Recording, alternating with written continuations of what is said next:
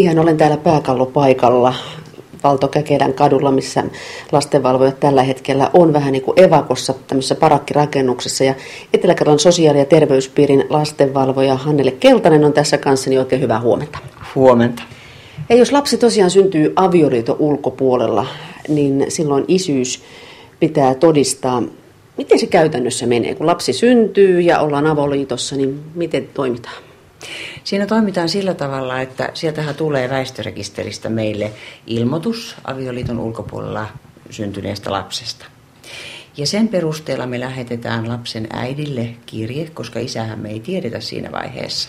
Mm-hmm. Ja, ja tota, ää, lapsen äidille lähtee kutsukirje ja häntä pyydetään toimistoon selvittämään lapsen isyyttä. Ja sillä perusteella sitten äiti yleensä varaa sen ajan. Myöskin isä saattaa varata sen ajan ihan yhtä lailla. Ja tota, ää, kun avoliittolaiset on kyseessä, niin silloin yleensä vanhemmat tulee yhtä aikaa tänne toimistoon ja aika usein heillä on mukanaan se pieni nyytti sitten kaukalossa myöskin. Ja, ja tota, ää, sen jälkeen sitten, kun vanhemmat tulee tänne toimistoon, niin, niin tota, mitään semmoista ristikuulustelua nykypäivänä ei enää ruveta, ruveta järjestämään. Tarviiko lasta, lasta ottaa mukaan välttämättä? Ei, ei tarvii. Lapsen voi jättää isovanhempien tai, tai jonkun hoitajan hoiviin sinne kotiin. Ei tarvii raahata lasta mukana tänne. Eli se on jäänne, että tuijottaisit isäkokelasta silmiin ja kysyt, että oletko sinä ollut tuon äidin kanssa Juu, sillä se, se on jäänne. Se on joo, jäänne, mutta näin on joskus toimittu. On. Joskus sanotaan vielä, vielä 80-90-luvulla oltiin aika tiukkoja niissä kysymyksissä. Mm. Tehtiin, tehtiin joku kymmenen kysymyksen sarja, mutta ei enää. Niin. Et nykyisin tehdään, tehdään tota isyyden selvittämisestä pöytäkirja ja tota, ää, aika usein se tapahtuu sillä tavalla, että, että siinä on siinä niin kuin kumpikin vakuuttaa. Se, mikä on oleellista maistraatin kannalta, on se, että äiti ei vastusta isyyden selvittämistä. Eli vaikka mitään DNA-testiä mm. ei otetakaan, niin, niin se on oleellinen tieto maistraatille. Ja tota, mikä on se tärkein kysymys? Sulla on tällainen lomakaavake, useampi sivuinen, niin mitä, mikä on se oleellisin kysymys? Oleellisin kysymys on, tai sanotaan niin, että mä kysyn, kysyn sitä, että kuinka kauan olette asuneet yhdessä ja tota, jos se riittää kattamaan sen yhdeksän kuukautta, niin, niin ok. Okay. Ja jos ei, se, jos ei se riitä, niin sitten mä kysyn seurusteluaikaa, miten kauan olette seurustelleet, Oho. jotta teillä voi olla tällainen pieni jälkeläinen. Mm-hmm. Ja sen jälkeen, mitä tulee tähän kertomukseen, niin se on vakuuttamista puolia toisin. Eli äiti omalta osaltaan vakuuttaa, että lapsen isänä tulee kysymykseen vain tämä ja tämä henkilö. Ja isä on vakuuttunut isyydestään eikä vaadi tätä isyystutkimusta, eli DNA-testiä. No mitä sä sitten teet, jos ne vastaa, että, että me ollaan kuusi kuukautta nyt seurusteltu, niin mm. tiukentuuko kysymykset ja ruuvi sen jälkeen Tiu, tämän isyyden tiuken, kanssa? Tiukentuu, joo. Aika harvoin käy, käy sillä tavalla, en muista nyt yhtään, yhtään semmoista tilannetta, missä olisi tiukentunut tolla tavalla, mutta kyllä mä siinä vaiheessa kysyn, että olisiko tässä jotain muuta mahdollisuutta, että kun tämä aika ei oikein riitä. No, mm se on aika tiukka paikka sitten myös äidille. Että siinä tulee varmaan vähän sellainen tunne, niin kuin, että mitä tässä nyt epäillä, että mä lähden tämän nyyttini kanssa tästä pois ja pitäkää joo, isyytenne suutelin piirtein. Ei, tosiaan tämmöistä tilannetta ei, ei ole ollut, mutta sitten onhan niitä tilanteita, joissa esimerkiksi ää, isä haluaa DNA-testin varmuuden vuoksi. Mm. Ja, ja tota, ihan sillä perusteella mä en vielä DNA-testiä suosittele, mutta sitten jos, koska se, se että äitihän on aina varma äitiydestä, mm, kyllä. eikö niin? Se on ihan varma. Joo, mutta tota, isä ei voi koskaan olla varma.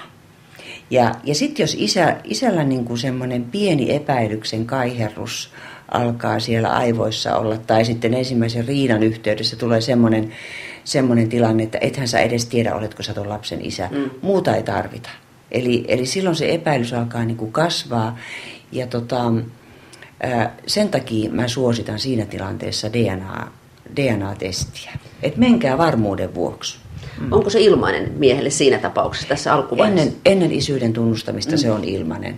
Mutta sitten jos mm. tulee sen ensimmäisen riidan jälkeen, kun ollaan jo kotona ja pari kuukautta on mennyt, niin sitten se ei enää ole miehelle ilmainen, jos haluaa myöhempinä Joo. vuosina mennä. Jos isyys on tunnustettu, niin sen jälkeen se menee se lasku omasta pussista. No ainahan ei olla edes avoliitossa. Mm-hmm. Että lapsihan syntyy ilman, että ollaan avoliitossakin, niin käytetäänkö silloin tätä tiukempaa kaavaa jo heti?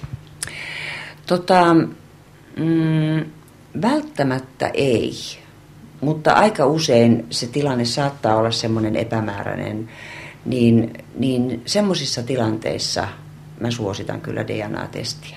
Ja, Onko se kuinka yleistä, että se DNA-testi tehdään? Ähm, ei hirveän yleistä, mutta sanotaan niin, että viime vuosina mun mielestä se on lisääntynyt.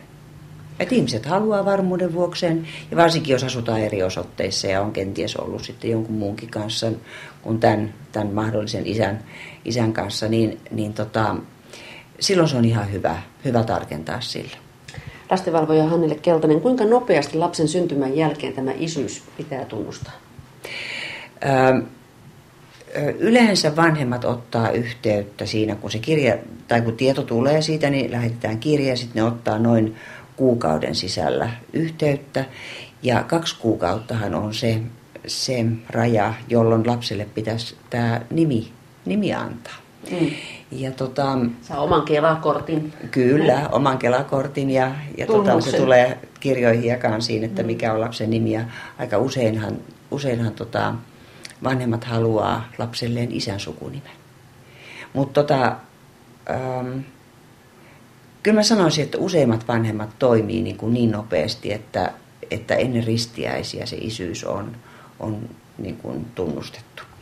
Miten se sitten takaa lapselle se, että isyys on tunnustettu?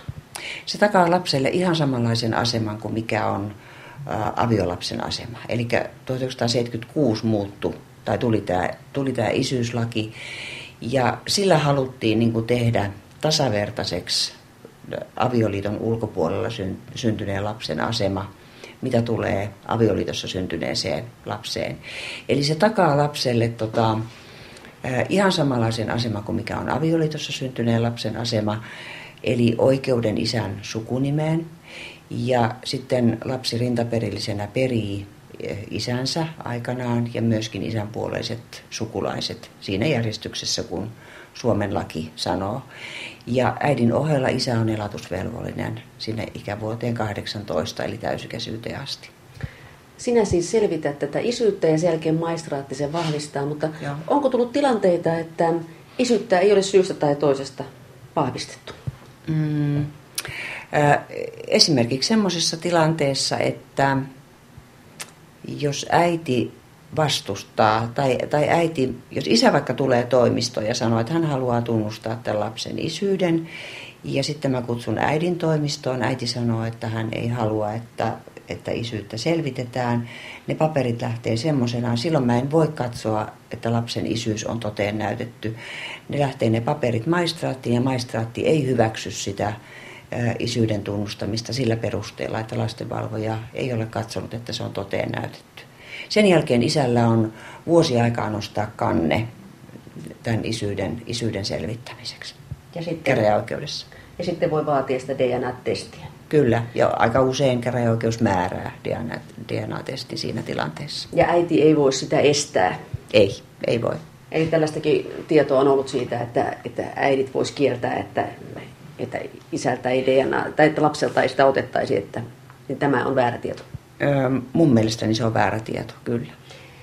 Hannele Keltanen, mutta sitten jos mennään naimisiin vaikka viikkoa ennen, niin koko mm. tämä show niin kuin jää käymättä. Niin jää. Et, et jotenkin tämä kuulostaa niin kuin tänä päivänä aika semmoiselta vanhanaikaiselta, että miten mm. tällainen vielä on voimassa? Tota, mä sanoisin, että, että jos ajatellaan vaikka 70-lukua ja 80-lukua, niin niin, ja varsinkin 70-luvulla avoliitothan oli aika harvinaisia.